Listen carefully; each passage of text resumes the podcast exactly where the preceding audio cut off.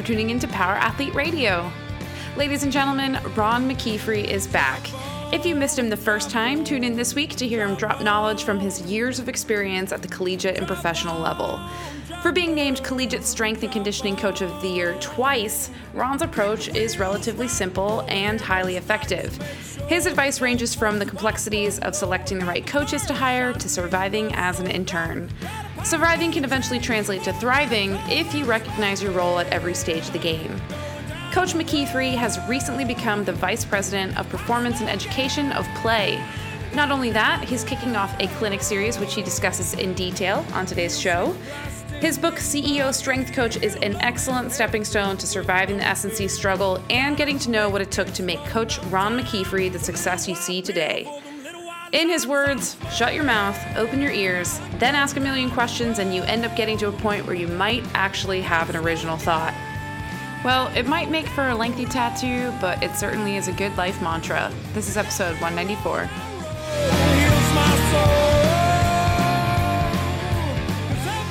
Our Athlete Nation, what is up? You've got Luke and John in Lakeway, Texas, sweating it up after some condo at Harry Shaw's gym, reporting live. And uh, Tex, you are in H Town? Houston, Clutch City, yeah. Oh yeah, I gotta I gotta remember that Clutch City, Hill Country, and then uh, and we have Ron McKeefery, it's, uh, a repeat veteran, repeat guest. Ron McKeefery's coming in, uh, CEO strength coach. What's going on, Ron? And we got a, in kind of a shift in career path since we've last talked, right? I, I know Have, yeah. connected, eh, but you're working with PLAE now, aren't you? I am. I am. I'm the. Uh, I came on as their vice president of performance and education. And for those of you guys who don't know, PLAE is probably the premier maker of uh, flooring for gyms. And any guys that ever been to super high end gyms, like um, you know the new Sorinex Place or Gold's Gym or any you know major collegiate strength conditioning program, the bitchin' floors that you know don't have seams and look like they actually are carpet or even something nicer, those are usually PLAE floors. So No doubt. Well, Appreciate that. stuff. Tex, do you know offhand the episode number that was Ron was last on? One second. Keep stalling. One- Anyways, so I guess Ron, well, here's what I want to do. Let's say people are new listeners; they don't know who you are. Maybe Yes. give them the two-minute uh, uh, abridged version, and then uh, we'll reference if if they want to learn more about you, man. They should just go back and you know do the legwork. I think and Yeah, check no out doubt. this episode. No doubt. No, I, yeah, guys. I, you know, uh, I've been a strength coach for over 20 years. Uh, you know, worked in uh, multiple NFL programs, uh, high level college athletics, and um, most recently, I was um, with the Eastern Michigan with University uh, Eastern Michigan University when we last talked, and you know, I was going on year three, uh, three, almost year four of being away from my family from when I was at, let go at Tennessee with the coaching staff. I went to Cincinnati Bengals, went to Eastern Michigan, and um, ultimately I was I was three and a half years away from my family, and and so this opportunity with PLAE presented itself to where I continued to to be a coach, uh, but I get the opportunity to, uh, coach coaches and make a global impact and affect more than a 105 guys each day, each each year and each day, and um, so I thought that was just a great opportunity for growth for me, and real excited about my my current role. Sounds like you and Double A kind of found a similar deal. Him working for Sorinex, and then you with PLAE, and uh, kind of a symbiotic relationship. I mean, it's pretty interesting that you have these, uh, you know, major kind of uh, equipment providers getting into the education market and working with established strength conditioning coaches that can go in and not only talk intelligently about a program, but also talk about equipment and bring in the right type of uh, of deal. Because I mean, after going to Sorinex, I realized that uh, the time and money and effort put in by Division One programs into terms of recruiting and how to you know and build these and you i mean you're seeing them firsthand but these uh, i was joking to call them the, the palace of versailles you know they obviously you know Right. You know they they built the powers or the palace of versailles as this uh you know impressive thing for them to you know sell the you know the french culture and this is what we can do and we're this you know global right. market and, um, you know in a sense that's kind of what these colleges are doing to really wow these you know almost naive 18 year old kids that walk in and they're like oh my god sure you'll be a starter next year and this will be your weight room and and you know what? That shit's right. impressive. I mean i i go back to my own you know personal experiences and you know going to uh you know sitting with boyd epley because i took a trip to nebraska they offered me a scholarship and sitting with boyd epley up in his command center and room and literally being like holy shit this is amazing. I mean if this wasn't in lincoln nebraska i would totally come here and then, uh, and then you know, and then seeing the you know the crappy gym that was Cal Berkeley's deal, and then seeing it now, and it's um it, it's pretty impressive, I guess, to think about not not only the last twenty years, but to think that like schools are putting this much time and effort and money and just resources into building these facilities. It's just it's killer. I wish I was 18 years old again.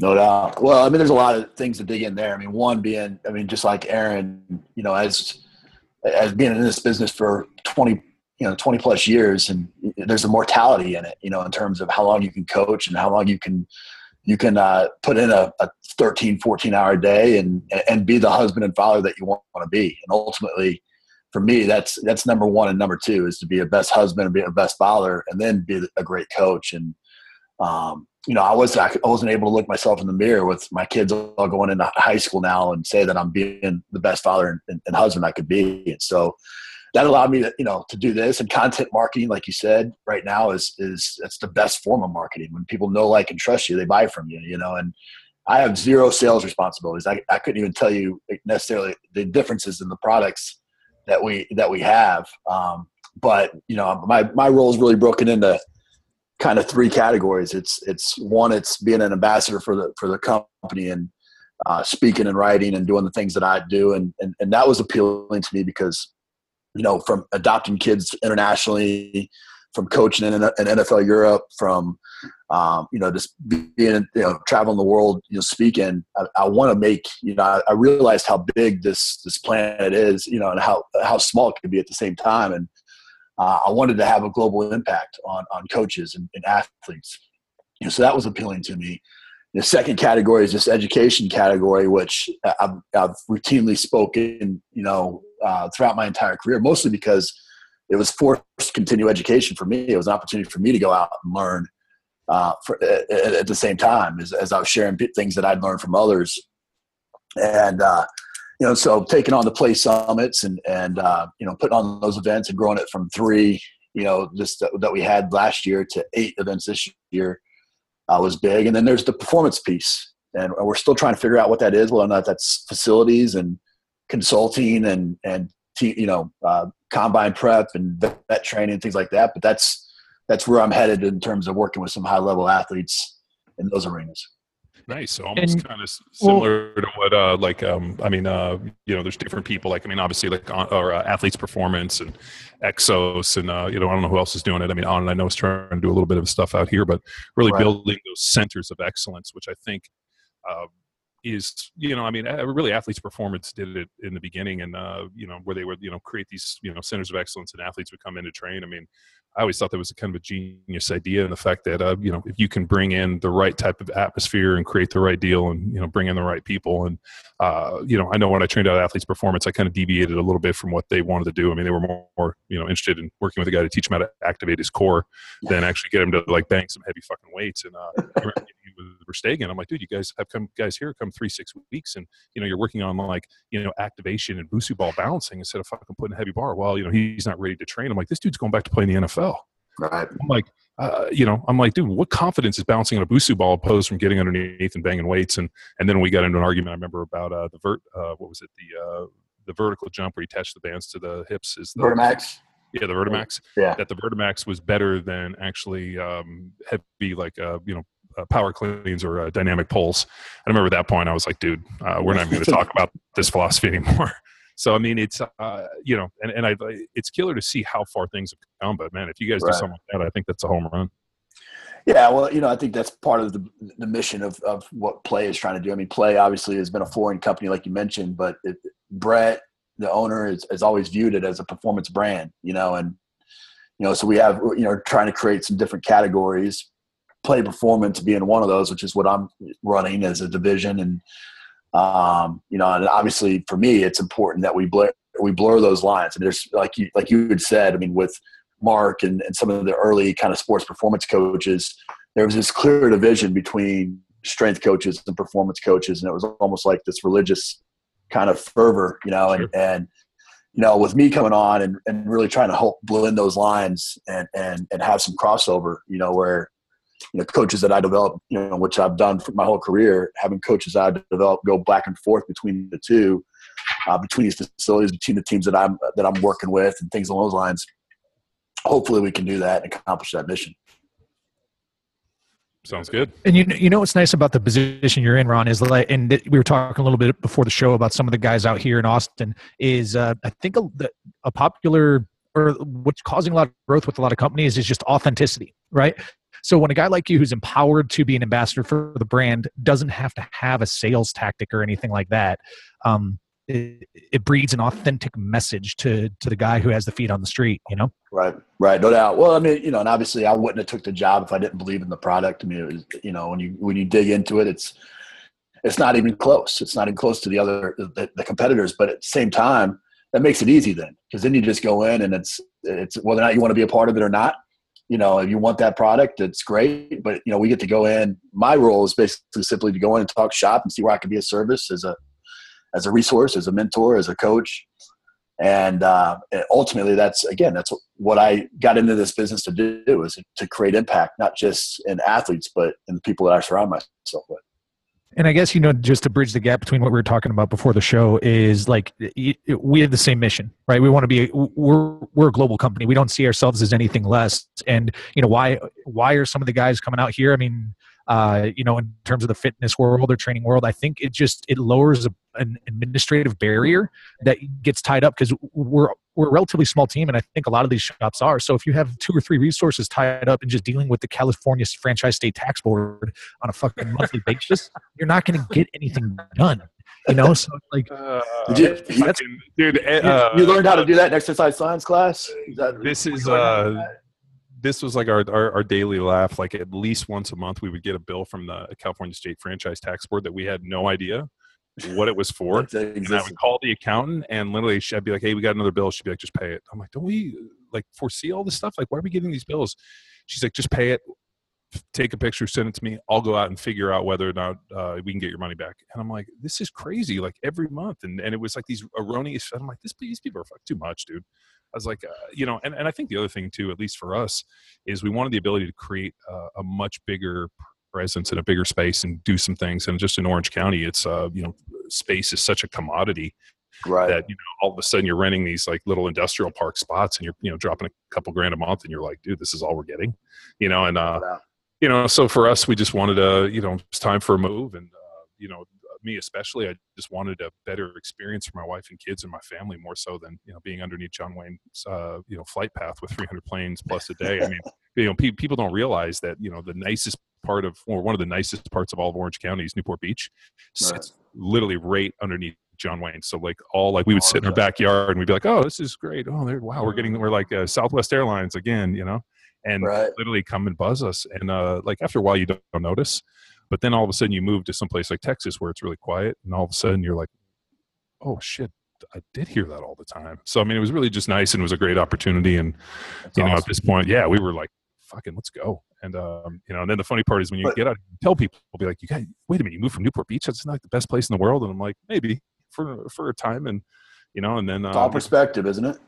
Yeah, I mean, it's um, it, it's it, it's interesting and like luke and i were laughing a little bit. I mean just in the in the three weeks we've been out here we've probably met more people and done more things than we had in the end uh, you know all the years we were in orange county. Yeah and I, I, don't know what it is if it's the air if it's the water but people are just more will you know just we, went by wes's shop and just go to check out uh, check it out and then wes ends up coming up from the back room and just gives us a fucking like an hour of our time and i'm like dude john you got to go check it out. And then john swings by they spend you know 90 minutes just chatting it up.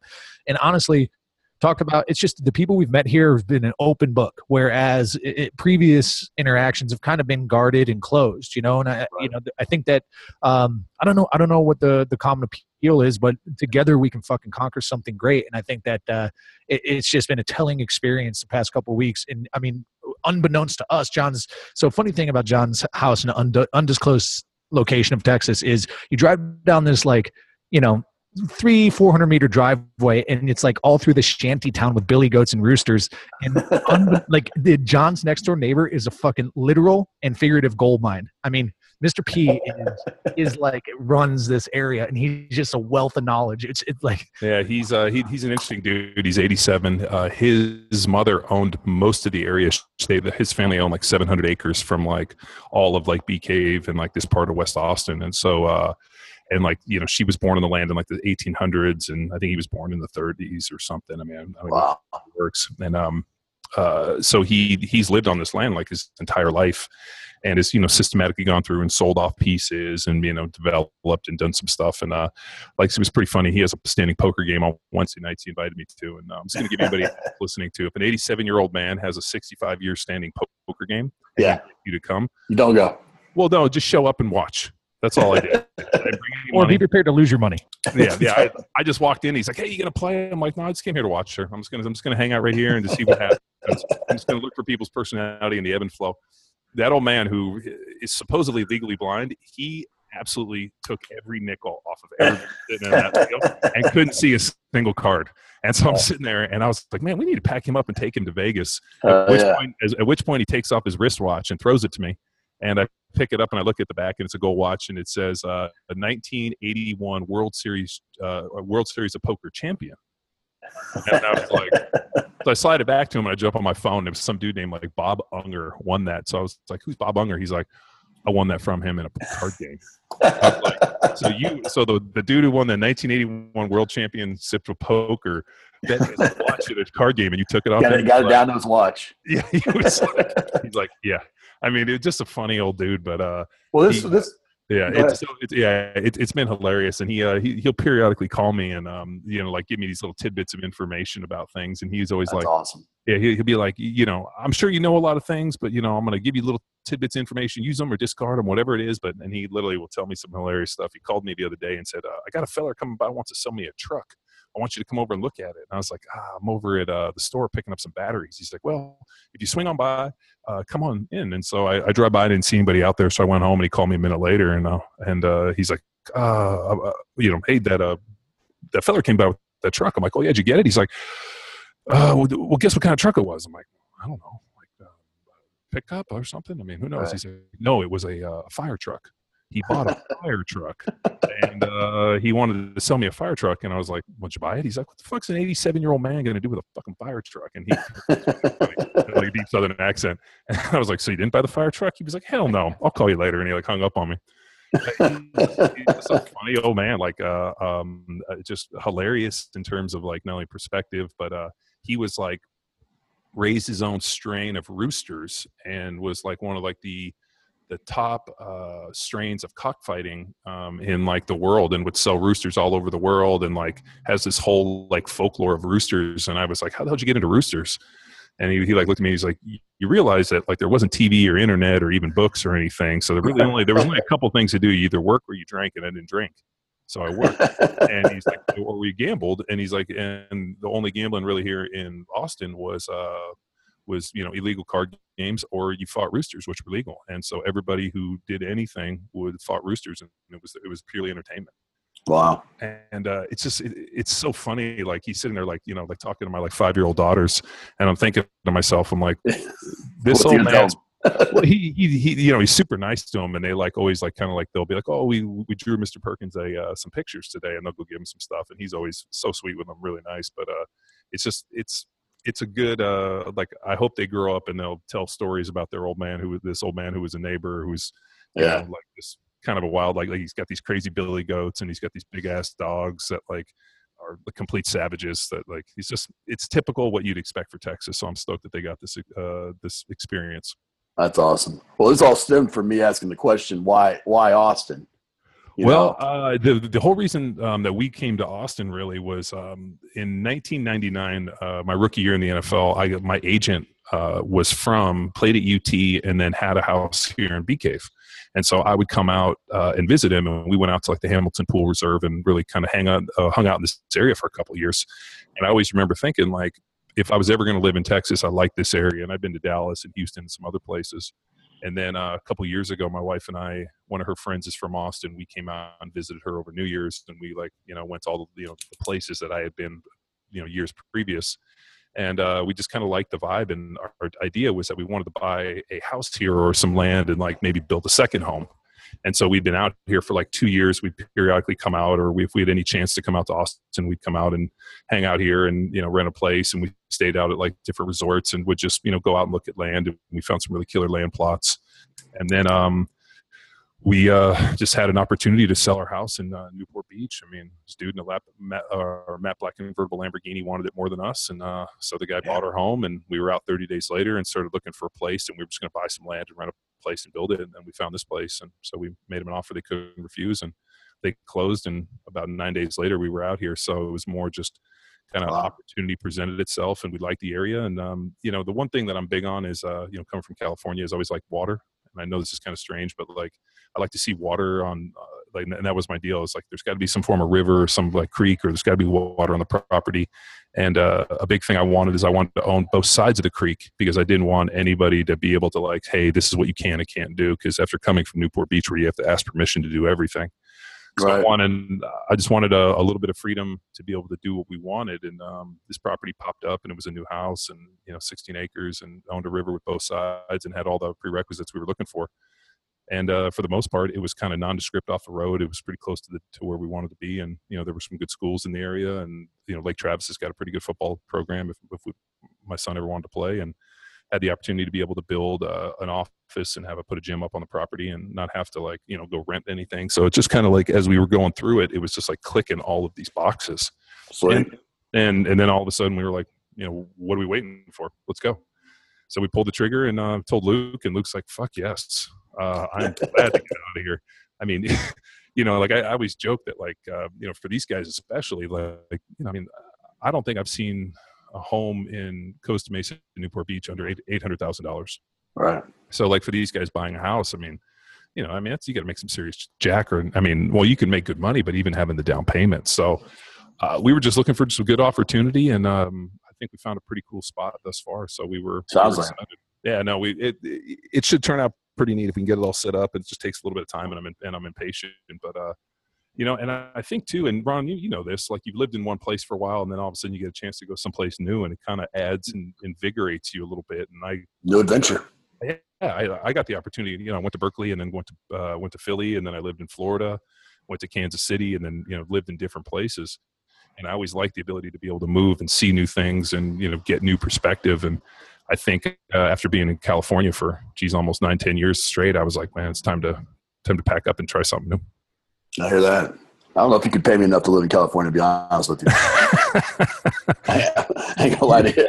It's beautiful, but uh, it's uh, traffic alone would keep uh, going out there. Yeah, but you could spend a long weekend there. I definitely yeah. spend a long weekend.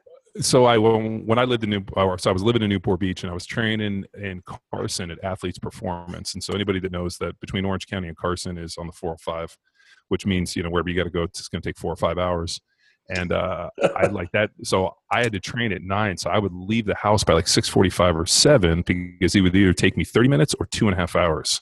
Wow! And so I got to the point where I literally just I, I had a uh, pretty tricked out uh, uh, Suzuki Hayabusa motorcycle, and I would literally get on the bike and I would lane split that thing up to Carson every day. And I remember Verstegen saw me pull in, and he's like, "Are you fucking serious?" And I'm like, "What?" He's like, "You drive a fucking."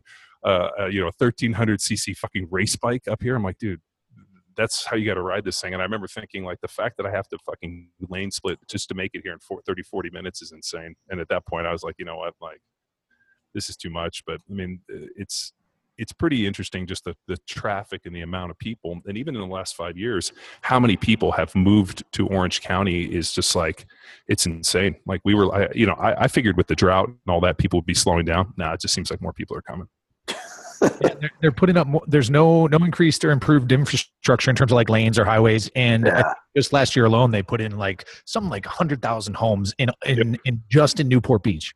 Wow. Yeah, so so there was uh they uh, between the uh, another big one was between where where Luke and I lived, like our like our area, and where we worked at the at Power Athlete. They built I think 750 condos, uh, and it's it was a one single you know uh, two lane road, and they basically like built 750 condos and they were in the process of building i think another 1500 wow so like just in our three miles they were adding over like i mean what's that like you know some crazy like 225 50 domiciles or something and uh we were like luke's like dude traffic's terrible what's it gonna look like i'm like man it might be time to get out of this place dude so that, that was oh. kind of our, uh, our our our big spur. We were just like, you know, because I think I lived three and a half miles from work, and it was on an average of 17 to 20 minute commute. Now you get to walk right out your back door, go right to work. Yeah, I mean it's um, it's pretty amazing. I mean, just awesome. Yeah, I mean, to hear birds chirp and see animals, and like I remember we looked out in the paddock one morning and there was like 50 deer, and my daughter were like, "What are those? Are those dogs?" I'm like, "No, it's a deer." you know, and like, and I realized how like disconnected they were in terms of like nature and things. Like they're running around barefoot, and like one of my daughters stepped in in, in like a red anthill, Oh, and she yeah. was like, "Ah!" And I was like that, and I'm like. This is a great way to learn these tricks. I'm like, if you guys are used to running around. I'm like, yeah, exactly. So now they have like boots they put on when they go run around outside, and they were like, we're not going to let those ants get us. And I'm like, just the the practical learning of like you know the country living is uh, is good, and it's fresh air. I mean, which is kind of strange. Luke's like, what's that smell? I'm like, I think that's non pollution. It's like that's fucking crazy. I'm like, I know, dude. It's like like or or, or the other one too. And and sorry, this will be my last little compare and contrast. But um, I didn't realize the light signature that living in Orange County in a major city is associated with. Uh, But like at six in the morning when I would get up, it was like you know the sun would be coming up, but it'd already kind of be glowing in light. right.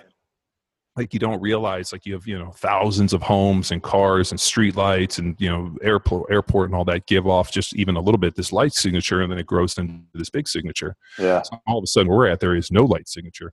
All of a sudden, Pitch like, black.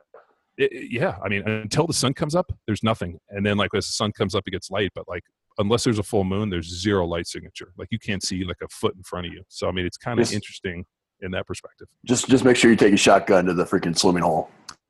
Yeah, no, we uh, I yeah, I got to go pick up these little. They, they have these little snake charmers, these little, little like four ten shotguns that uh, are like single shots that like little kids can have and uh, parents I guess use. Um, yeah, I mean our stuff would be like I'm gonna need that full auto, you know, fucking seven six kill everything. My wife's like, why is that thing on a tripod? I'm like, don't worry about there's snakes down there.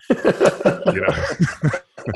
so yeah, it's uh, it's yeah, no, it, it it should be a cool experience, and uh, you know, one, I hope that you know, in ten years, my kids are like, you know, I can't believe we left Newport Beach. That place was fucking the best with the OC, and I'll be like, God damn it, go to college, get the fuck out of here, you know. But There you or I hope hopefully they understand the appreciation of it. no doubt. Well, let's let's shift gears. Let's pivot. Yeah. Tex, go. All right. So one of the topics I want to get your and John's perspective on, Ron, is the the incident in Oregon. So strength and conditioning coach puts puts the team football team during January through a workout, and then all of a sudden it's this high intensity workout. ESPN's reporting on it, all this crazy stuff. Strength coach suspended, and they're just vilifying the workout. However, what we need to understand is also the time of year this is a brand new head football coach so he brought in a new strength staff so Right. this is you know several things. I don't know if they're trying to set the tone. It's a new system. Um, and we also need to factor in like the the age of the athletes. So how the media perspective right now is just a intense workout. There's a lot of things that we need to really factor in and bring to the table here. So i thought this would be a really good conversation for for all of our listeners. Um, Absolutely. so especially the new football coach part. So Ron, you've been to several different programs. You're even the South Florida alum, which is this head coach is coming from. So I don't know if you had an opportunity to read up on the event or can pro- provide any insight, and we can start this conversation. Yeah, you know, uh, actually, you know, I'd love to get John's perspective as well, but the, uh, the uh, well, I'll tell you what, John wants you to go first. I want to get yours first. Uh, well, okay. Um, my perspective is, and people were outraged. They were, I, I think it was like, oh, they were making them do like, um, I don't know, what was it, an hour of push-ups and burpees or something? Was Right. that was like these guys got some sick? Um, when people asked me, they seemed so outraged, and I was like, dude, these kids should have shown up in shape. I mean, that's really like my deal, and like, uh, you know, every strength coach, everybody that's ever played football knows that when you show up after winter break, the coach, you know, the strength coach obviously gives you his training program, and they always tell you when you go home for winter break, make sure you train because if you Mhm. don't, you're going to be in trouble because we're going to come back and it's not going to be easy. We got to get right into winter conditioning, and we're going to know who's ready and who's not.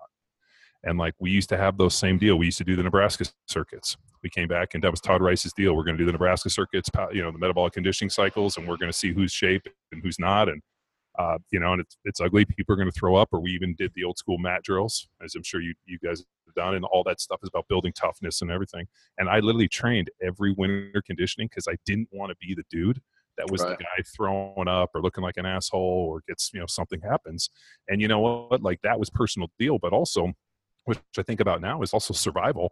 That you know these guys are getting paid to be there, and people are like, "Oh, these kids," and I'm like, "Dude, these aren't kids. These are grown men playing at a Division One school that's a top ten potential national championship school that are getting a very nice gift of getting to go to college and play at the highest level, with potentially go play in the NFL."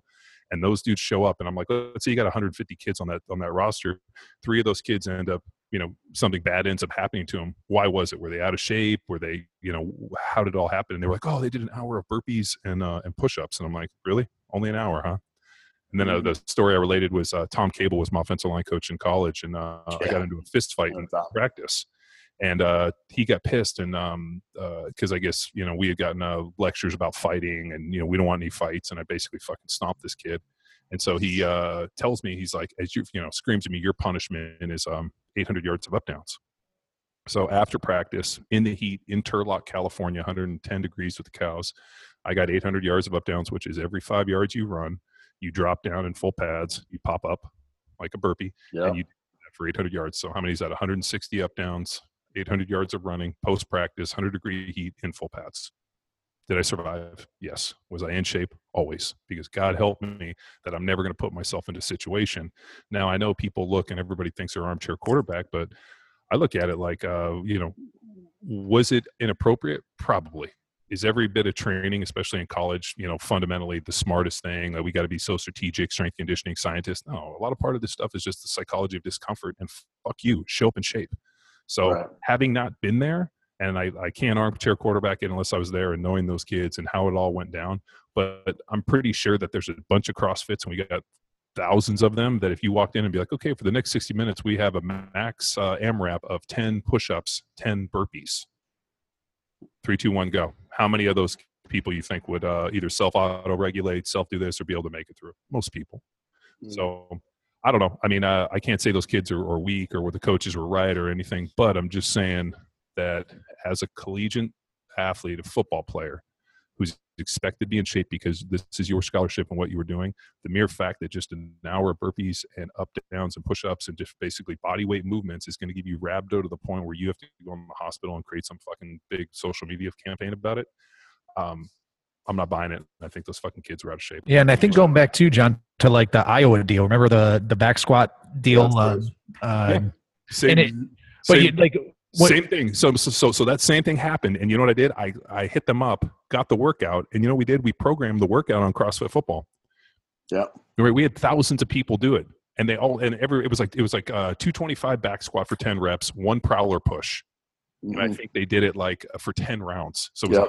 100 back squats, 10 prowler pushes. And I think John, what another like another you kind of put yourself in the shoes of those athletes and you you know it was like uh well let's here's what probably happened. I fucking played Division 1 football. These guys probably went out or or like were going out the last hurrah before training camp starts. They were dehydrated, they were out of shape, they'd been drinking fucking beers all week and they showed up totally unprepared and the physiological effects of that stress over overcame or overtook those handful of guys. What about the other 90 guys on the roster type deal, right? Right that and also um, uh, if you ask any football player that's played at a high level been to training camp whatever and you ask them hey have you ever got like worked out or have been in practice or done a workout to the point where you were so sore that you really couldn't like bend your arms or legs and your piss looked like root beer and they'd be like yeah, yeah numerous times and you're like yeah that's fucking rhabdo i'm yeah. pretty sure i've given myself rhabdo numerous times it's but it's like like what I just was like too scared to fucking say anything. I'd be like, uh, yeah, it's real painful. Let's just go warm up, or I'll get in the ice, or you'll do something, or I'm just going to drink a ton of water because my piss is dark.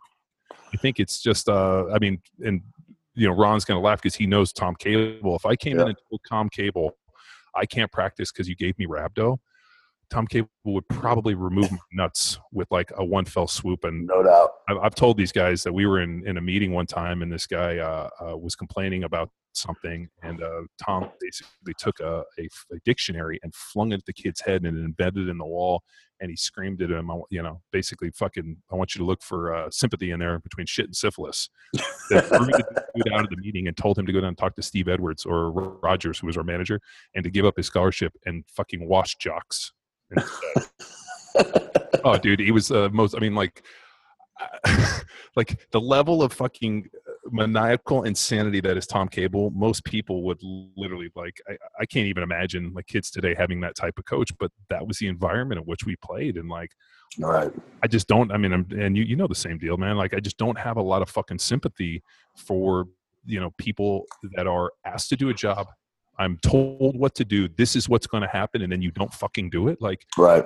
I run into people all the time with this shit. I'm like, hey, this is what's expected of you. This is what's going to happen if it doesn't show up. I'm going to show up. Let's see. And three, two, one, go. Let's find out. And Right. they fucking are surprised. Like, what? What? You're fuck you. Well, I think that you know that's uh, to me. I, I mean, I kind of I kind of wrote three things down as you were talking. You know, one,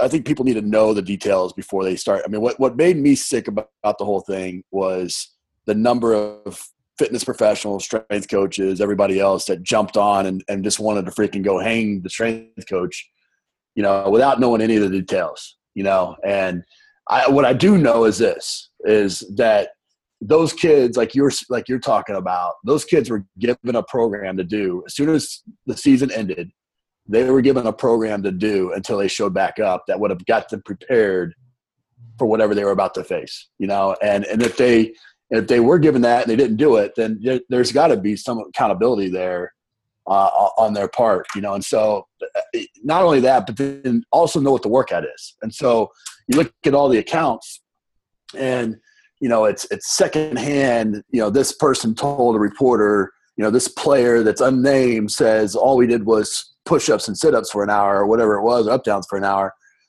well you know there's many a workouts where if guys weren't doing things right i tell them to do you know do the 10 up downs and let's go on you know in their minds if you would have asked them after that they would have said yeah all we did was up downs because coach mag had it had it out for me today you know uh, we did a lot of things you know up downs was one of them and not knowing exactly what I mean, what the protocol is. When you knew the exact protocol with Iowa, you went out, you did it, and many people did it, and they were just fine.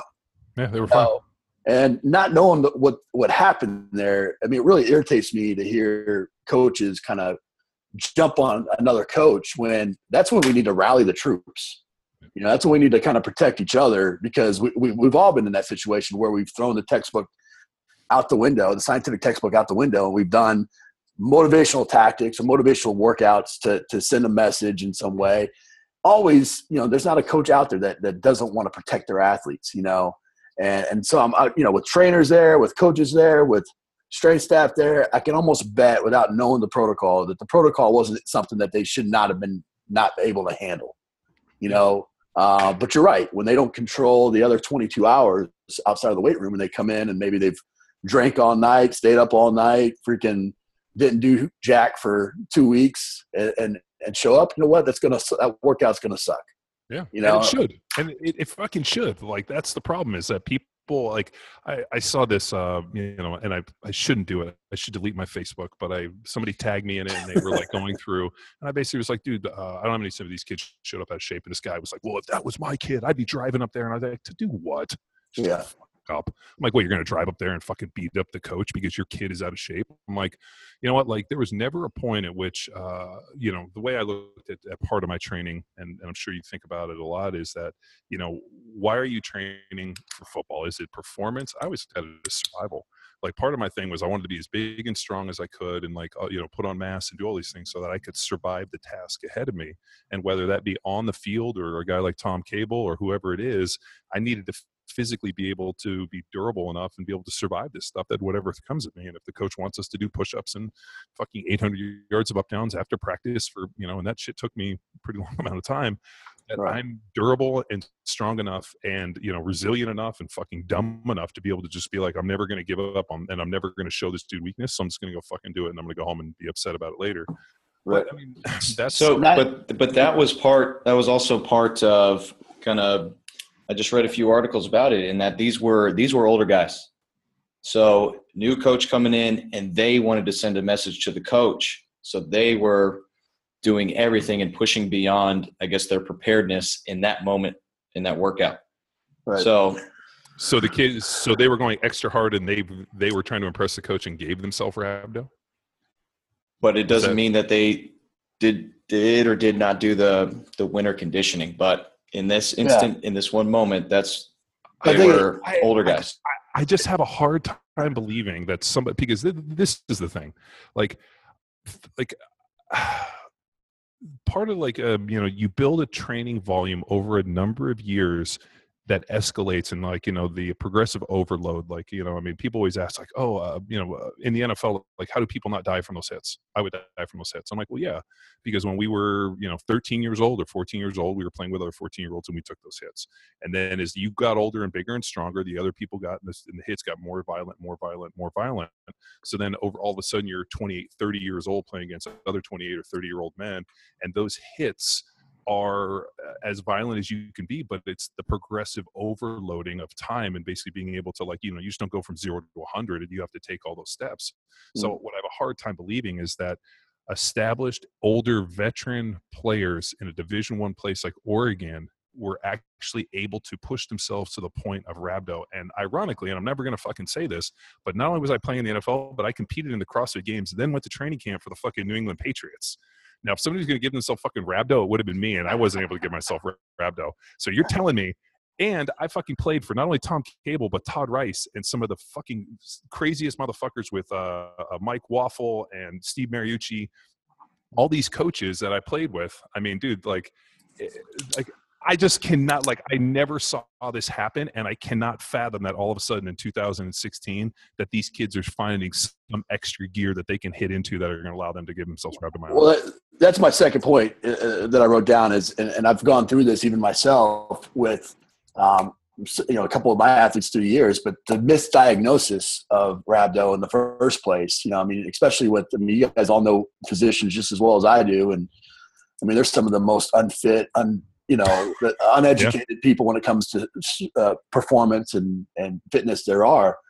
But it's really just a, uh, levels of creatine kinase you know and and uh, no matter what when you go out and you have a workout there's going to be elevated levels of creatine kinase. And at, at what point does that become rhabdo is still really uncertain you know? And so being able to really determine that and diagnose it properly um, I think is that you know. So what happens is your kid goes in. He's got just got done doing a workout. Rhabdo's a hot topic. His elevate. He's got elevated levels of creatine kinase.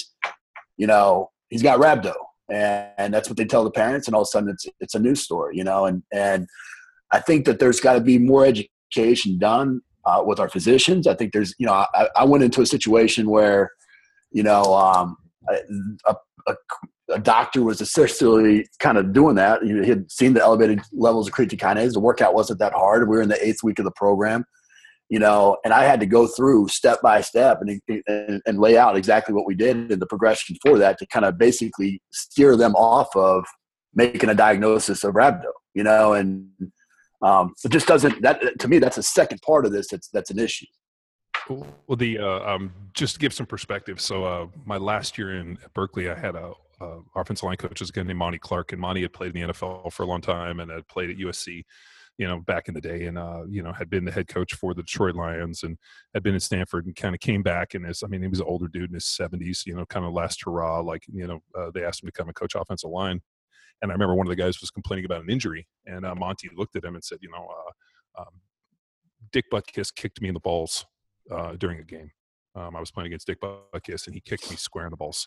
And uh, we punted, and I came off, and my balls swole up the size of cantaloupes.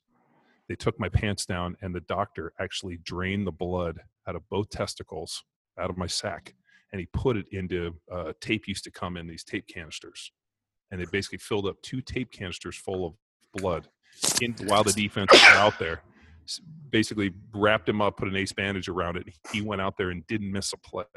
Damn so like he was like and this guy was talking about like you know like uh you know this injury or whatever and monte told him that story and i remember like he kind of like he got real silent he's and um, the guy just kind of like just walked away. And i remember like looking and i was like uh, and i actually asked monte later i'm like you serious? He's like yeah. He's like i take my fucking pants down and show you the scars where that doctor fucking drained my balls and he's like and i can remember it like it was yesterday.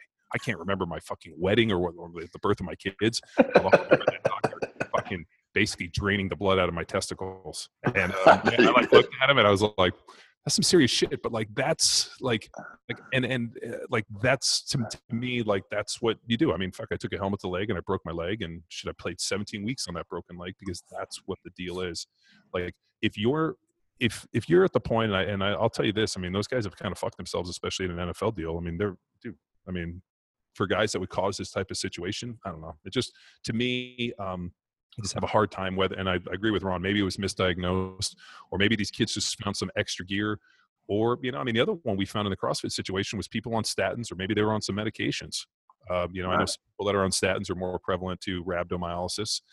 And on top of it, I think even in the CrossFit deal, they only really had a couple like reported cases of it. So I don't know. It just it seems it seems like a bunch of witch doctory and a bunch of fucking you know witch hunt to me. But like I think I think it goes back to again just knowing all the details. I mean, you know for a fact that the doctors aren't coming out and saying what the diagnosis is because of you know doctor patient privilege and all those types of things, and you know they're just they're going to paint all the entire picture for the family, and the family is going to go out oftentimes miseducated and try to say things. So you just you just don't know the situation, and uh, again goes back to me. You know, we we we have an obligation to make sure that athletes know what they're getting themselves into and preparing properly. That's part of the education process. We have an obligation to not jump on each other, you know. And then uh, the third thing that I wrote down, you know, w- when you were saying this was, we have an obligation to protect ourselves against our, ourselves and our coaches, you know. And so, like, if I would have said, John, you know, if I would have said, um, here's the workout, Tom Cable, we're going to go out there, we're going to run, we're going to do the lift, and you know, we're going to go practice, we're going to lift, and we're going to run four gassers. What's the first thing Tom's going to do when the gassers are over? Oh yeah, we got. You're going to do more. You're going to do more. You're going to you're going to do, you're going to do eight. You're going to do double because that's just the mentality yeah. in that type of environment, you know. And so, you know, if if, if the strength coach did, and I'm not saying he did, but if he went in there and he's like, okay, we're going to send a message, and he put in all this extra work on top of what would have been already planned, knowing that I'm going to send this message. Well, then you you put coaches out there in that environment also. It's going to get taken uh, uh, uh, to another level, you know. And so, you know, one of the things that I did, you know, is you got to you got to you got to be, to be a master manipulator to be an effective strength coach, in my opinion. Yeah, you know, that's true. And so, you know, what I would do is the first four months in January when the coaches are out recruiting, you know, it used to be back, you know, when we played, it was freaking mat drill started as soon as you got back. Sure. Well, I, you know, I, I would go up to the coaches and say, "Hey, look, guys, you are super busy right now. You're out recruiting. You're you're you're, you're traveling all over the country right now. You're trying to bring people in. Let's let's not do mat drills. I want you guys around. I want you really involved. Let's not do mat drills until February you know. But then we're gonna lo- we're gonna load it up in February. We're gonna go. Well, that gave me all of January to prepare them and do a progressive overload to get them ready for what's about to come. You know, and you would just have to sell it and, and frame it in a way that the coach was, oh yeah, that makes sense. Well, I'm, I don't want I don't feel like getting up at five o'clock in the morning to come in here when I've been traveling on the road all week long. You know, and I think we have an obligation to build that kind of stuff in our workouts, just like we have. You know, if we're going to send message, let's let's find a way to do it you know, without programming it in. So, Ron, I know this is probably going to be a futile exercise, but let's say, you know, circumstantially making some assumptions here. Um, what could what could they have done differently? Right. I know. I know we don't know the details, so that like right. it's our disclaimer here. But like w- we made some assumptions. Maybe the kids can. Let's just do say it's a little bit of everything. Kids came in a little bit out of shape, right? Uh, let's say they have a, a, a fifth gear uh, or found a sixth gear, or whatever you want to call it. Um, and then let's see what else. Uh, was there? You just so so how do how do you throttle it back? Is there are there warning signs? Like you've been there, you've been. Right. There firsthand. Uh, John's been there firsthand. So, what what do you think could have been done different? Was this avoidable? Should you know? Uh, I guess I'll let you elaborate. Yeah, I think. I mean, what I would have done differently possibly is to, uh, uh, is not put him in a charge situation right away. You know, if you put the entire coaching staff that just got there, they're trying to send a message you got players that are coming off of a season where they didn't perform in years what they've been doing, you know, and they're and they're jacked up and they want to show they want to prove themselves. And then you throw a stray staff that just come in that's got to set the tone for the entire offseason when everybody dissipates. You know, they still got to maintain that kind of control and demeanor and perspective and um, authority. But, it's I mean, such a large situation. What I think people are forgetting too is that Oregon's a high motor team. I mean, they, I mean, dude, they are the run and gun, the run and shoot, no huddle, yeah. nonstop. I mean, Chip Kelly tried to bring it to the NFL. I mean, just like that has been their culture for, I mean, those guys were recruited into that culture. So I have a hard time believing like, like if they were a, uh, you know, UT as an example where you got these 350 pound offensive linemen that are used to running maybe like 45 plays, you know, and maybe like 10 run plays because if not, they'll have fucking heart attacks and die. I mean, you know, like right. you're bringing in like high motor. I mean, dude, when I played in Philly, it was like that. I mean, we had these like, right. you know, dude, like, uh, you know, run six screens in a row type of stuff. So, I mean, that was the nature of them.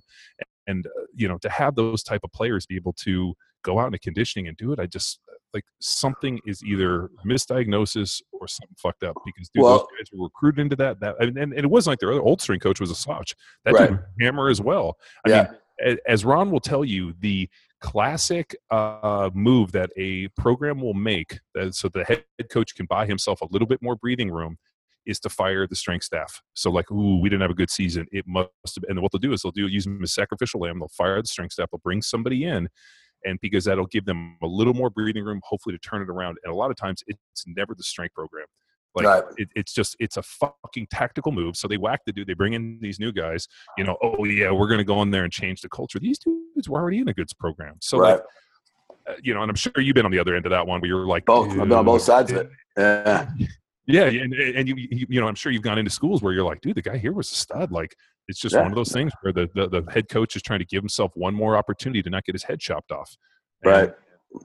So I, I don't know. I'm just not buying it. It seems like bullshit to me. Well, I think the other thing that you you mentioned there that you know often I, I just got done um, meeting with a with one of the, the United States Olympic Committee team uh, strength coaches the other day, and he's a new strength coach. Came in, and of course the last guy did everything wrong.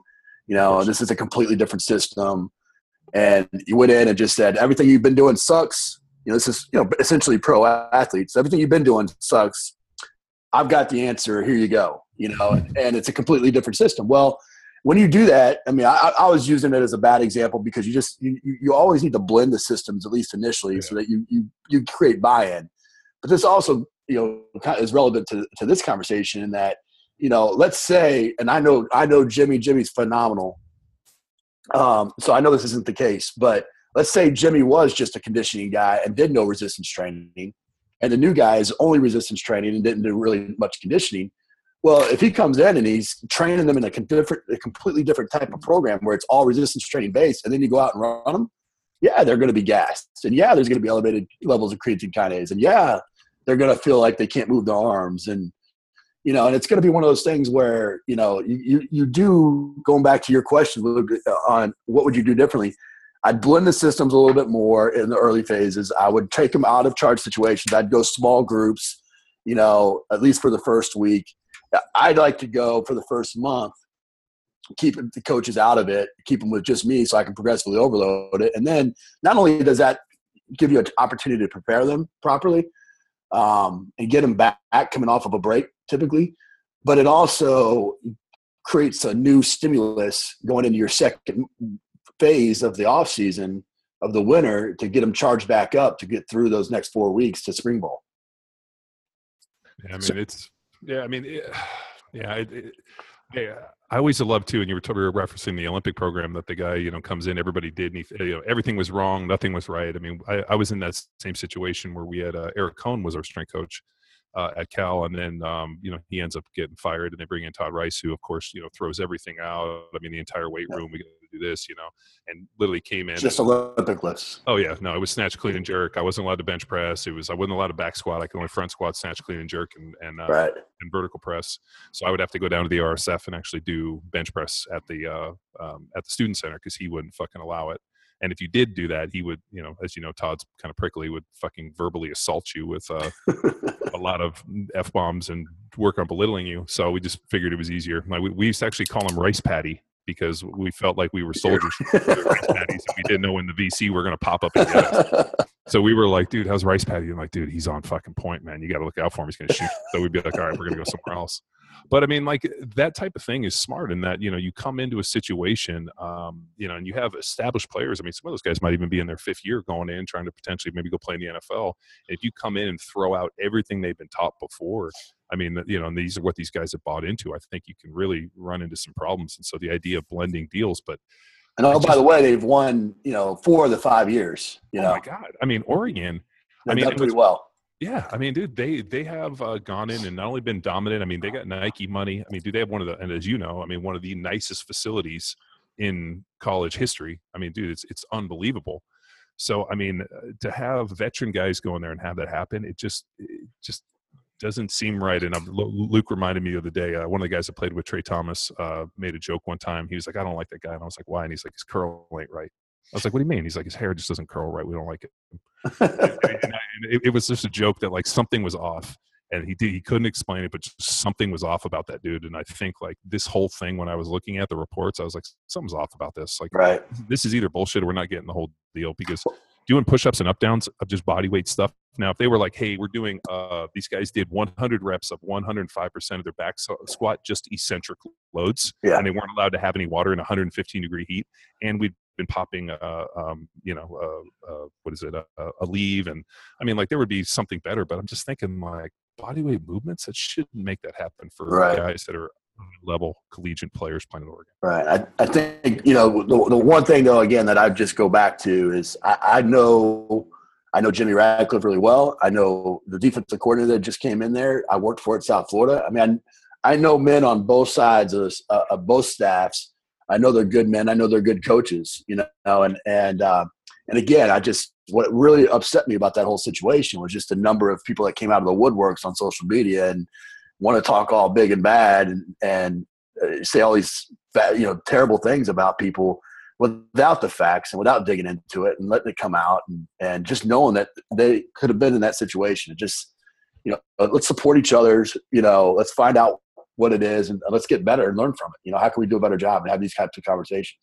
Well, it's always easy too to you know be the you know hindsight's twenty twenty armchair quarterback. This is what I would have done. And I'm like, but sadly you're not, and you're on social media complaining about this dude. And I mean to the point where even people tag me because they were. I, I, think they think that I'm going to jump in and be like, oh, that was wrong. I'm like, no, dude, show up in shape, fucking protect yourself. And like, if if those guys were pushing so hard that they gave themselves rhabdo, then they need to fucking learn how to sandbag a little bit too. I mean, like, like, there is a uh, uh, and, and Ron's laughing because there is a uh, unknown code of offensive linemen right? There's certain ways that offensive linemen sandbag his groups, like the one. Like, yeah, the one guy jump off side so the whole yeah. group can walk back and t- get an extra break. Yeah, yeah no or uh, or what's called the uh, um, lineman shuffle. So like the like if you ever watch offensive linemen, they always run in a group and they shuffle two different grills, and they'll yell, be like, "Get over there!" But yet they all run in like a little group, so that and if anybody sprints, they're like, "Dude, I'm going to kill you! Don't sprint." I mean, there's like there's different ways to sandbag for survival, and we do it in training camp. Everybody does it, and like it's the idea they can't fire us all, like kind of deal. So these, right. and there, there's even that that negotiation in the scrimmage too between D line and O line. We had that like it's like, hey, hey, it's the uncle play, uncle, uncle. Just everybody pretend their best effort, get a breath.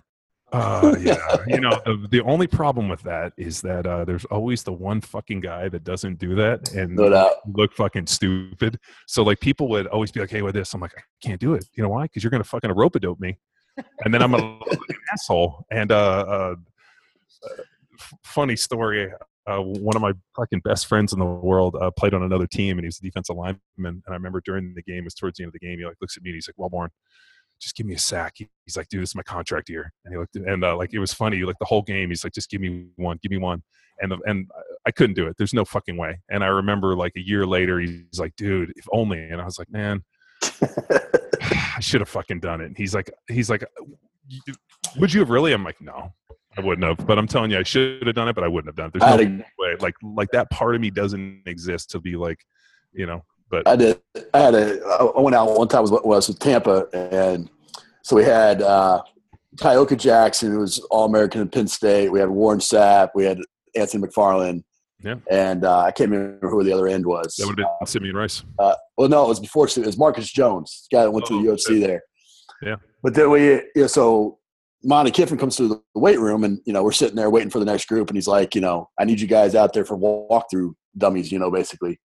So I'm out there. I'm at the I'm at the freaking tight end spot. Rod Marinelli's right there. He's a defensive line coach, and you know, and you know, Tyoka doesn't want to practice. I mean, he he absolutely doesn't want to doesn't want to be there. Doesn't want to practice. Doesn't want to hear Rod Marinelli talk. The whole deal. And so we're going through the this play. I've got Alstott behind me and Warrick Dunn behind me, and we're running a lead off, you know, a lead, and I have to get the edge off Tyoka so I go, you know, I just kind of slow, you know, I just kind of, I mean, slow, a little bit jog for me, but slow for him.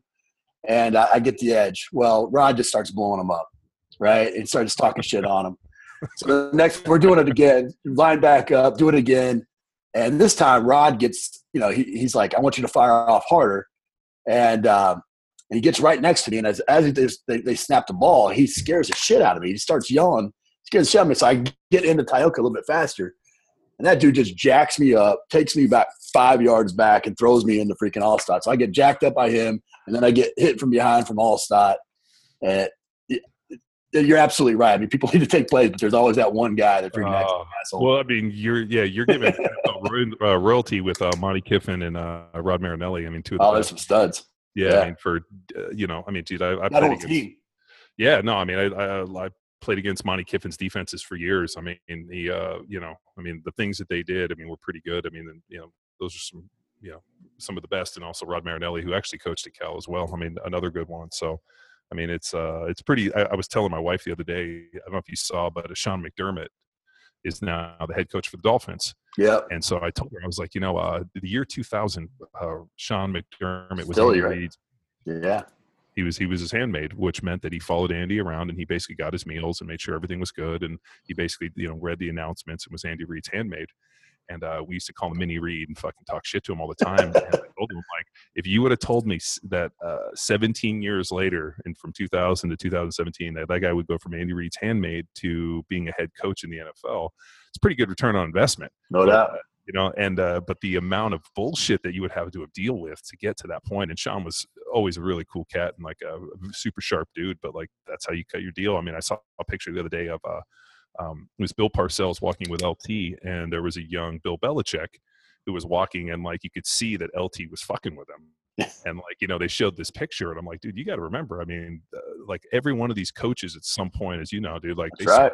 like they started at the bottom and have built themselves up. I mean people don't realize the amount of grunt work and I had to be a regional scout and fucking watch film and cut this and you know this stuff. I mean, seeing like uh, you know the, all the different guys that that were different coaches that I remember through the years, seeing them all of a sudden as head coaches and being like, Jesus, I used to fuck yep. dude all the time. Mike Tomlin was quality control with yeah. that year, Tampa. Yeah, I mean, uh, I remember uh, um, uh, what's his name? Uh, he's on Monday Night Football, the Raiders guy. He was uh, um, yeah, yeah, Gruden.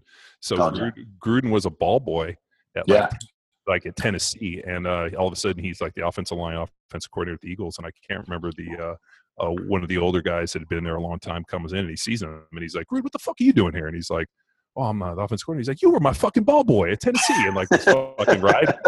And he's like, Gruden all of a sudden like got real nervous, and he's like, you know, everybody had to start somewhere, type of stuff. Yeah, so no doubt but that's what they don't realize about the NFL and uh, you know coaching, especially. It's so like incestuous and like when you look at the staffs and the people and how they all came up it's just like everybody gets a job they hire all their friends and then when they get a job they hire their friends and it's if you can crack into that thing it's there for a long time so it's uh, but I, I think along that journey too though you you find yourself at you know being mentored and i know ron last time we talked on the podcast you talked about that was a big thing for you is just mentoring interns and the value of education in that process um, so i guess maybe ping ponging back and forth between let's say what went on with Oregon, understanding coaches' responsibility and then educating athletes through an athlete's responsibility per se. I mean, as you look back into your your role as a mentor, is are these the things that you covered with up and coming coaches and guys who would sleep in you know sleep on your couch or whatever like that? Uh, the interns? Yeah, yeah, absolutely. I mean, I think you know. Uh,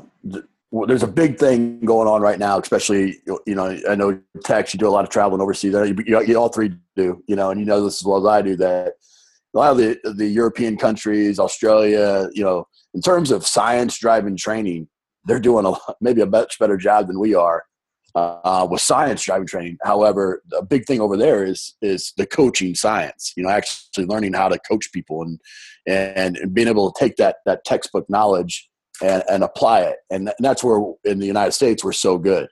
You know, we, we, we, have allocated great resources and we've graded and we, and we've really done a good job of being able to learn how to motivate and uh, navigate some of these types of situations. And that's really what it is. I mean, you got to learn.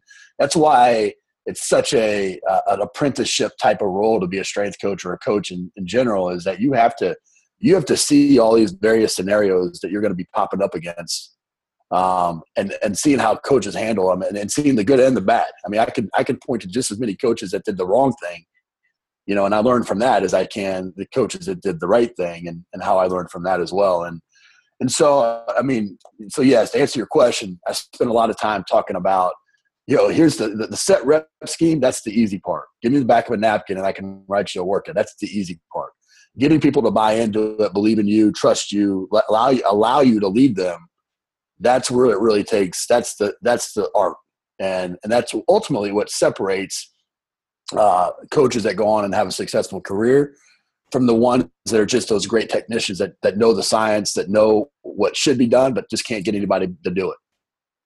Do you, do you think there's a um, kind of a disconnect between, uh, you, you, know, with players? I always think too, for me, um, you know, I was more interested in results. Like if, uh, you know, somebody came in and we put a training program together and I got bigger, faster, stronger, and I saw the results, uh, you know, like it didn't like I didn't really care as much about the personality point. Like, um, you know, if the guy was a dick, but I was able to get better, then that's all that mattered. Whereas I watched a lot of guys who, you know, almost fought it because they weren't kind of handheld a little bit. And I remember uh, talking to my dad about it once, and he said, I think it was a quote from General Patton that you know that you know being a great leader and being a great general is about figuring out how to diff- how to motivate different people because everybody has different motivations.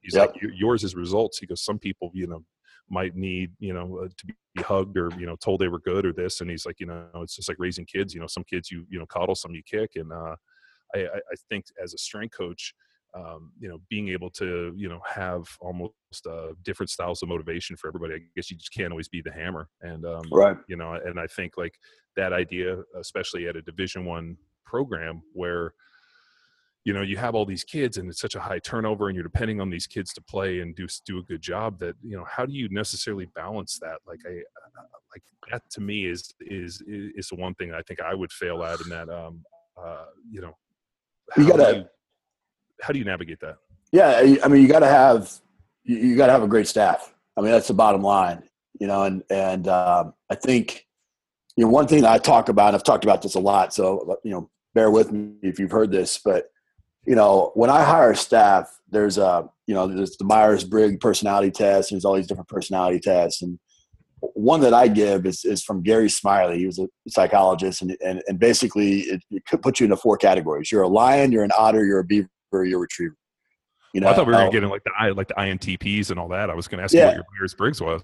No, well, I'm definitely an introvert, but but uh, but what's great about that is this this test is simplistic it's quick it's easy but i'm telling you uh, uh, no other tool has given me a better uh, representation of who i'm hiring uh, than this than this personality test and so early on in my career i'm a lion. I, i'm a guy that's that's out in front. I like pounding my chest. I'm gonna freaking i'm gonna run a million miles an hour but i'm not gonna be the best with the details you know and every one of these has strengths and weaknesses. You know the, the, the beaver completely detail oriented, has multiple to do lists, can put everything right where it needs to be, but they're not to be the person that's out front pounding their chest. You know, then you got the otter, who's the guy that creates the energy. That's going to dance with the players. It's going to always have a smile on their face. It's going to be singing. You know, could have ran over a freaking cat on the way in, and it's going to, you know, not, that doesn't affect them you know, and then you got the the retriever that's just the most loyal guy. It's that's Sean McDermott. When when the head coach leaves, nothing changes, you know. And I'm gonna, you know, basically you're you're worried about him telling the boss if if something goes different wrong, you know. And and when I early in my career, I thought I had to have a bunch of lions because I'm a lion and I thought I was a good coach, you know. So I hired a bunch of lions, but that doesn't work for the dynamics of a staff.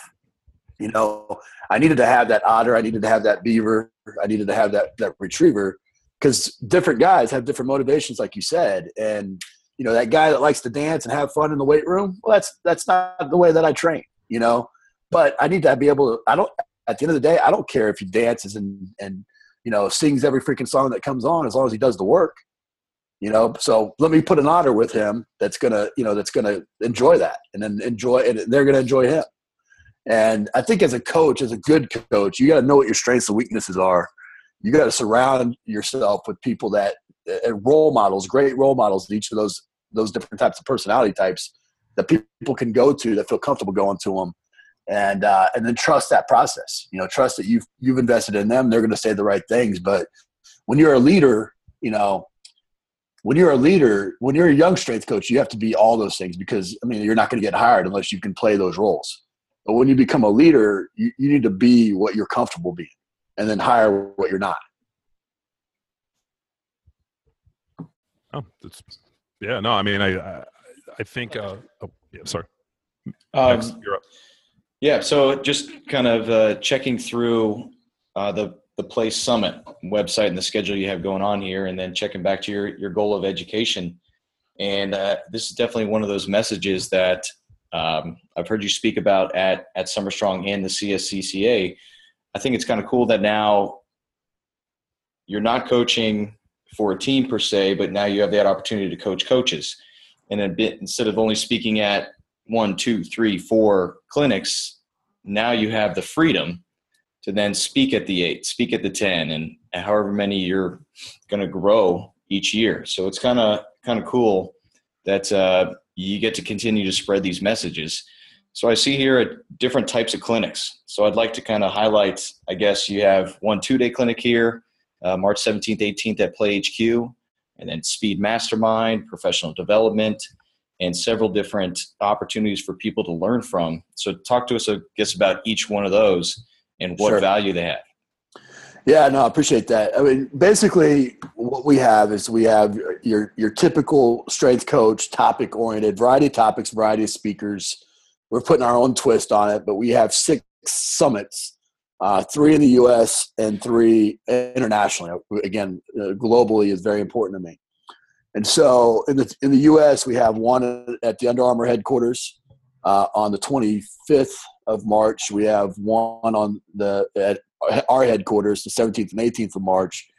And then we have uh, the 4th of March, we have uh, in Indianapolis, outside of Indianapolis at Noblesville High School, um, that's going on during the same time as the combine.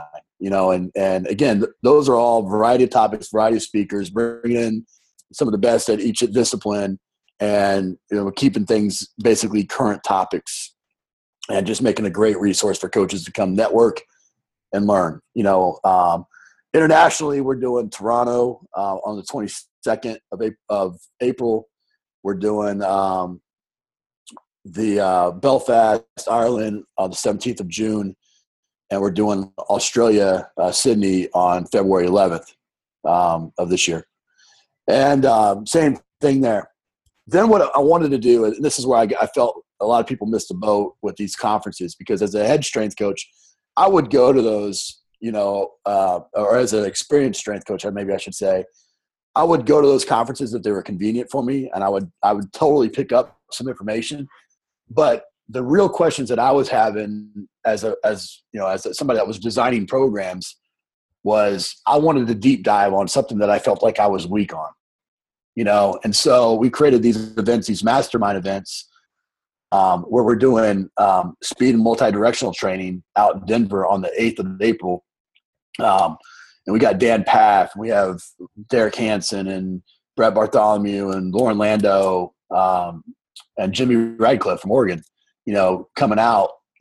And these are some of the best multi-directional speed guys. But, you know, Dan Pfaff, who trains sprinters to run in a straight line, is one of the best when it comes to linear speed development. I want to be able to have a conversation with him about how I can make my athletes faster in a straight line, but realize that they also have to cut right and left. You know, and so, all right, Dan, you, you don't have a track athlete anymore. You have a freaking running back. How are you training that guy? You know, and so what we did is basically, you know, they're going to present, Dan's going to present on linear speed development, and then everybody's going to write a 12 weeks uh, linear speed development program for their situation and have that, inter- that opportunity to have interaction with the other people in the room and with the with the speaker.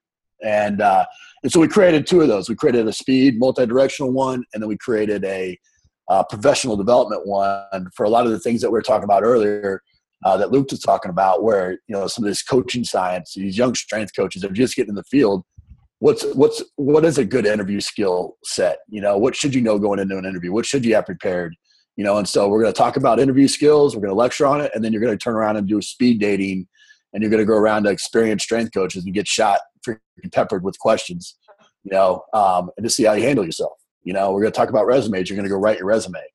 Um, and so, you know, it's these workshop type oriented uh, events. And so, again, going back to what you were saying, I mean, I, I, I, don't, I, I don't know if it's true, 100% true, but I believe it in my heart is that you know, there's that quote that says a, a coach, you know, affects more people in one day than most people do in their entire life. You know, if I can if I can coach coaches, um, I don't know if there's a more noble thing to be doing. Yeah, it's a trickle down effect, right? Yeah. Well, I mean, it's it's kind of what we do. I mean, our our whole deal is to save people from themselves. I mean, I think if uh, left up to their own devices, people will make terrible decisions, especially in strength conditioning and performance based. And I mean, even the basic conversation of how do you get strong, which yep. seems fairly intuitive, but is anything but. I mean, when you start talking about linear speed, and uh, you know, people see one to one, they think, oh man, uh, you know, this guy runs so fast, and you're like, you know, is and, and this is a question we ask at a, um, you know anytime we go out and we teach is is uh, can you gauge athleticism off of vertical speed? You know, if you watch somebody run in a straight line, are they athlete? You know, is Usain Bolt an incredible athlete?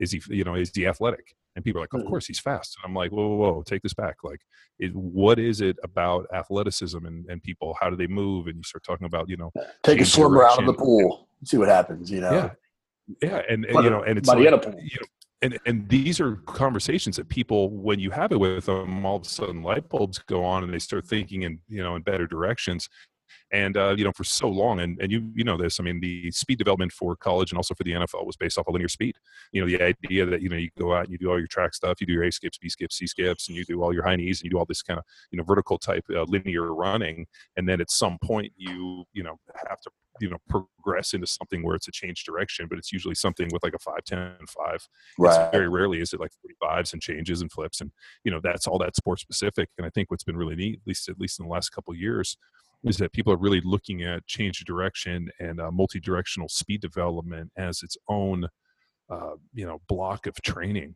Um, you know and i think about our stuff you know from college even you know Verstegen working the nfl stuff is uh, you know so linear.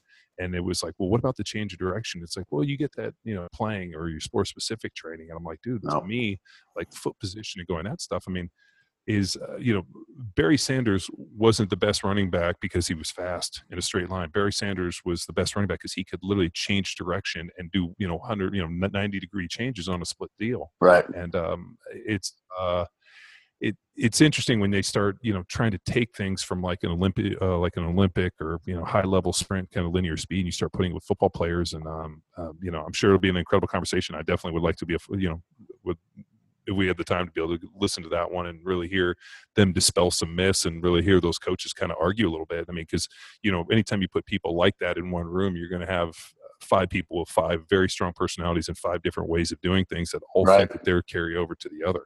So sounds interesting. Sounds amazing. Yeah, that would be a lot of fun, and, and, and that's just it. And the, the funny thing is this: is that you know, you know this as well as I do. We've had this conversation off camera as well. Is that when you are an expert or when you do have a high level of knowledge in, in, in you know in this in this area you also realize that you're just you're just now starting to get to the point where you're asking the right questions and you're actually at a point where you can really learn you know and, and so getting into a room with those guys even though they are some strong personalities and they do have conviction what they're doing they're also some of the most open-minded guys there are in terms of trying to challenge their ideals to strengthen what they believe you know and it's that to me uh, is going to be the, the, most exciting thing about it. No, it's uh, that um, that's incredible because then you you know you basically get to be with other people that are you know big thinkers and hopefully you get to take something which is actually the opposite of most of the powerlifting and olympic lifting coaches i've been around where uh you know they know everything and nobody has anything to contribute so like when people always ask me they're like oh what do you think about so and so and this and i'm like dude you know, I mean, I think there's more than one way to do it, but unfortunately, a lot of people, you know, disagree on that. I always go back to my early training days with the old man in the garage, uh, George Zangus, where there was George's way and no other way ever made any sense. And I remember right. telling him one time, being like, you don't think there's other ways to do this and he's like no this is the only way to do it and unfortunately there's you know so many different ways and there's so many different approaches that people have that not only you know strength development but speed and power and certain people you know like uh, you know the big thing we've been working on now is with velocity based training. Mm-hmm. and you know you can go back and read fred, fred hatfield you know with uh, compensatory acceleration fred talking about you know the ability to, to move from point a to point b with a heavy barbell you know right. you know should be able to do this so it's almost as if everything comes in cycles and things start kind of you know this is sexy again. And you know the fact that you know most of the questions we get are about velocity based training now i'm like dude this is this is the point we're at where people are looking at it and thinking like how do i how do i develop speed and power in the weight room which has you know always been really you know kind of my pet for what I, everything i walked into. It just wasn't about being strong but could you display that in such a way? So right. Yeah, but yeah ron you you hit it on the head the the point at which you could really learn. Um, so just as as a, a younger generation strength coach i had to get to that point in which i could really learn. And I mean, this this is sooner rather than later. Almost to the point at, at Summer Strong, uh, meeting you and talking to a lot of the guys there, and then like our string of podcasts where we had like Kia Basso and all all these great guys come in. It was finding connections to principle based training, and then really diving into what specifically you're training for. And when right. when John speaks of velocity based training, uh, speaking and uh, meeting Brian Bryan Mann at NSCA that's a guy I'm definitely going to get uh, to to learn a lot from. But at the same point, I had to get to a base level in which now I'm really ready to learn. So I think a, a, lot of coaches, right? They they jump on the the sexy stuff, or they jump on many different trains to the point, and they're neglecting the principles. They're ne- neglecting like that base level in which you learn your first two years just holding the clipboard, right? Right. Um, and this, well, I mean, this, but but but Tex, isn't that like just everything? I mean, we we deal with that with strength training all the time. I mean, I get uh, uh people ask me, you know, I, I, got a question the day about, um, you know, a, a deadlift setup, and the guy was like, you know, well, you know, what do you think about this and this? And I was like, great, you know, no problem. Uh, what's your deadlift? And the guy's like, well, I deadlift 300 pounds. It's like, well, um, when you, you know, like uh, be strong enough to have this type of conversation. I mean, there's, you know, 15 year old girls in Texas that are, you know, uh, you know, state powerlifting champions that deadlift way over 300 pounds, and you are a 28 year, year old adult male that's been training and only deadlift 300 pounds. Uh, do you think it's the setup? Does it really fucking matter? I mean, are you getting lost in the minutia? And I think like right. that was a, a an interesting thing like you know are you strong enough to have a conversation about these kind of minutia but i mean even with the strength stuff or even you know with strength coaching people want to have these velocity based training and i'm like great uh, can you move fast do you have good enough technique to be able right. to, to like have you rehearsed your technique in a barbell back squat to the point where that every rep is picture perfect the same so that you can actually look and say okay i was faster on that one. What did i do? Was it a, a loss in technique? You know what's the deviation? Why am i not moving as fast? So now we're talking about is the barbell too heavy? Well maybe uh, but if your technique's not on so it's like i always wonder um, and that's such a great point about being strong enough for having a knowledge base to be able to have an intelligent conversation have gone through the trials and tribulations and tried all the different things like to be able to actually say hey this works and what doesn't which isn't what people do these days people are either like instantly in one camp and this is right and this is wrong without ever ever using anything else yeah, that's the thing that I. That's probably one of the uh, going back to what we were talking about earlier with interns. Uh, one of the biggest things that I stress to them is be be your own guinea pig. You know, try everything you know and until you really understand it you can't have a conversation about it. You don't really you know you don't really know and under, uh, understand it. And uh, you shouldn't negate it you know because ultimately you never know because so much of what we do is situational uh, that it's, it's a tool for the toolbox. You don't you never know when you're going to be able to go in and pull that tool out and be able to handle or address a, a specific situation. And you better have a pretty good understanding of it if for no other reason to be able to defend what you're doing versus what you think that you shouldn't be doing you know? And i think that so much um, you know that's the problem i think with academia in general is that you come out and it's like you know you got a bunch of people that never lifted a weight in their life telling you how to lift weights and and you, here's the all the book knowledge to say this is the way it should be done. Now go do it and you're a professional you're you're credentialed you know? And it's like that you're just starting the process you know, you're just starting that process, and now shut your mouth, open your ears, freaking just do for lots of years, and then ask a million questions, and and then uh, you'll end up getting to a point to where you might actually have an original thought. yeah, that's, uh, that's the goal. Yeah, that that base level strength that we talk about developing, I guess, with the the novice athlete to the point where we can really have some fun in training, not just skipping to the fun stuff selfishly as a coach, I think one of one of our big missions this year for 2017 as Power Athlete is to really steer people towards a base level of knowledge, right. which they can start to begin and wrap their head around the complexity that is the science of strength and conditioning. It's a mix of of the science as well as then managing the athlete from like the, the mental side of things and, and motivating the proper motivation. Um, Ron, you, you made a good point earlier about um, you know wanting to have a big impact globally. Um, is it something that you've seen? Um, you know, because I know we've run into this when we've taught a lot of global seminars. The guys that are you know what I would consider or, or really tout themselves as strength conditioning coaches are more on the science side. Um, very few of them really are guys that were you know hey, I, I, was big into the barbell stuff. I was big into training. This is what I've done. They've kind of branched in. I mean, we've had over the years these guys show up to our seminars with these credentials, and I'm looking at this dude being like, "Have this dude, you know, like, what was your background? Do you even lift weights?" Right. So it was like this, uh, you know, there was almost this, um, and I had one guy be like, "Oh, you know, this is, uh, you know, based in the lab, and you know, we're sports scientists," and I'm like, dude. Uh, I don't know how it is in, in your country, but in our country, as a strength coach, if you came into some of the environments that I played in, you would, regardless of how knowledgeable you think you might be or anything right. that you might have, you will get zero buy-in.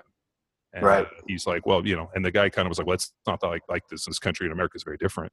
And I remember thinking, like, at some point, if you're going to train athletes, you have to look like you do this stuff, or at least have bought in. I mean, it's kind of like the doctor thing. You go in and, the, and right. out of shape, and he's talking to you about getting in shape as he's smoking a cigarette, and you know, walking and I, uh, you know, and I know that's pretty important. As um, you know, Kaz, uh, who was our you know, assistant at uh, uh, KC, who's now at you know uh, at uh, Baylor. Right. This was on his all of his dudes. You know, they all got to train. They all got to be in shape. I mean, you know, I'll throw them into you know any workout at any point, and they better be able to hang. And if they can't, they don't have a job here. Right. And, right. Um, you know? Well, I think you know. Obviously, you don't you don't want to make it a vanity project, and that that's not the only way that you know because there's plenty of people that look the part that don't know how to coach either. But at the same time, I think um, you know one of the things that I also would tell those interns is that if you didn't compete, I, I don't think to to be a great strength coach, um, at, you know that you have to have you have you had to have played the sport that you're working with. You can be a good strength coach at any you know like I, if i'm a i'm a i'm a great football strength coach but i would be a good basketball strength coach because i never played the sport you know i don't really understand all the ins and outs. I don't know what goes into prep preparing for that. I don't know what it means to be on the line having to sink a freaking free throw to win the game. I don't understand that. But likewise you don't understand what it's like to play in front of 100000 people and you know play a team sport and freaking uh, uh, run into a freaking car accident 20 times. You know you don't you don't you don't get that. You know and so um, i think these these these strength coaches that have not competed um, I, I think if you want to be great go compete first and then you know then focus your attention on the sport that you competed in um, now that said i think there's plenty of people that can learn and, and, and, and contribute but I think that's the difference. And, and, so I don't know if you necessarily have to be freaking the Greek god because I mean, it, bottom bottom line, at 60 years old, I'm not going to look like a Greek god. You know, no, that's bullshit. Uh, but at the same time, there'll be a magic pill by then. I, I firmly believe that some some dude in the lab right now is like going to develop some pill that you take that just. I hope that's me because I'm instantly you're, yeah, instantly you're shredded and you never had to do anything. You're like, I don't know, I just take this pill every morning and I just am shredded.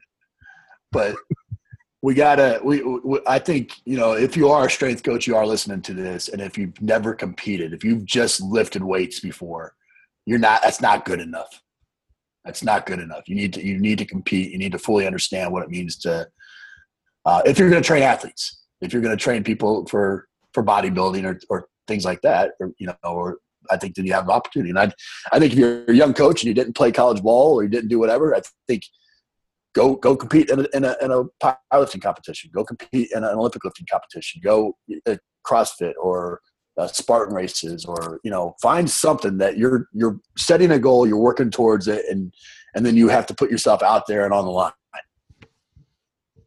Yeah, I mean the potential for failure, and and uh, you know you always think like at least for me, I mean some of my best learning experiences came out of failure, and no actually a, a, fear of failure. So if you've never put yourself in a situation of failure, then you know how can you really empathize and really you know kind of connect with those athletes? So it's a good point. Right. So. Well, I mean, Tex, we're at like two hours and I Dude, think it feels Harry's like got a class, five minutes. Harry's got a class showing up or something here. Yeah, people are showing up with and you know, I, you know, forgive me, Power Athlete Nation. I, have sent. We forgot to mention that this is the premier podcast in strength and conditioning. No, Kelly it's just implied has, at this point. Oh, is it implied? There you go. Well, it's we're only the premier podcast in strength and conditioning because we have the premier guests. Fair enough. Yes, guys like Ron, and you know, I guess to, to kind of wrap this up, uh, you know, and continue on dogpile on what Tex was saying.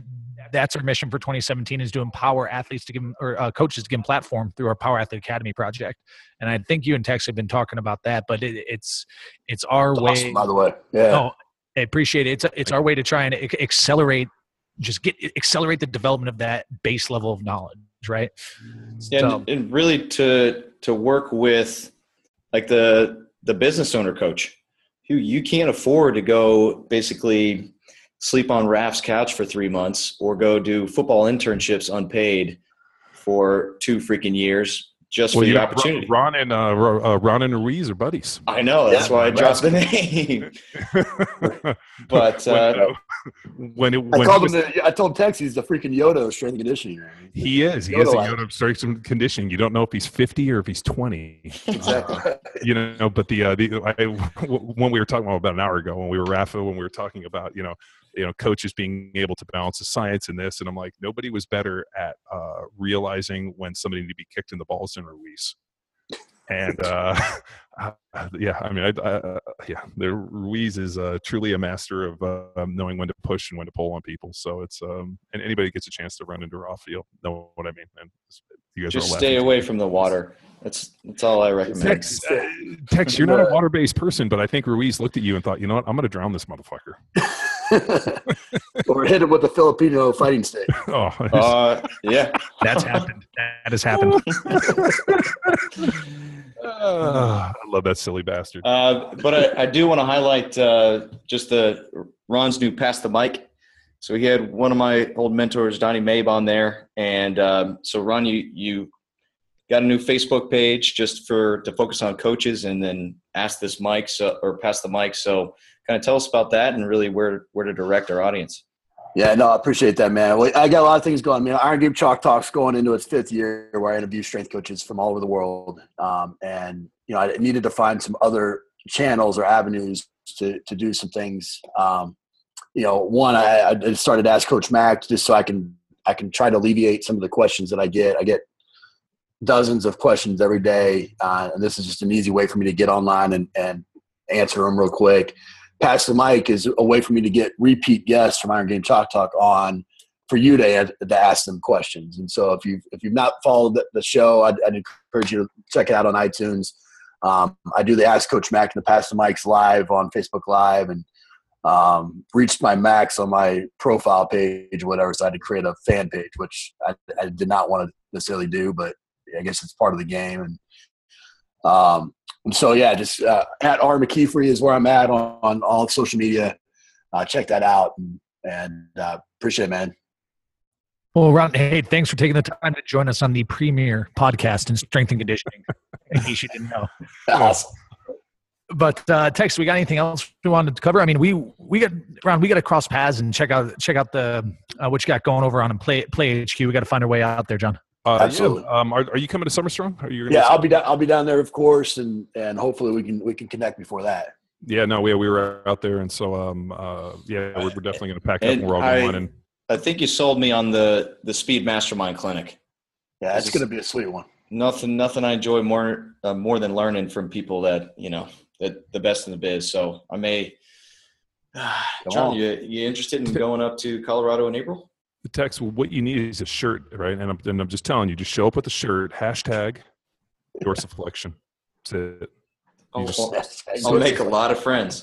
Just And it's in the crop- front row. Yeah, ju- sleeveless, sleeveless crop top. Just hashtag dorsiflexion. And like, and, and like they're just the spandex and like some really expensive cleats. uh, maybe All right, now, like, we're, now we're taking it too far. All right, cool. All right, guys. So let, us wrap it up. Ron, again, thanks again, Hey. guys. Check out Ron. Check out everything he's got going on. And if uh, you don't know, now you know Ron's the man.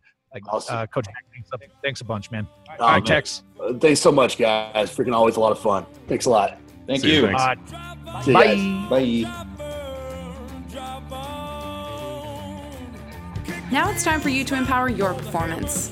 Find Coach McKeefery on his website, www.ronmckeefery.com, and take full advantage of the resources provided.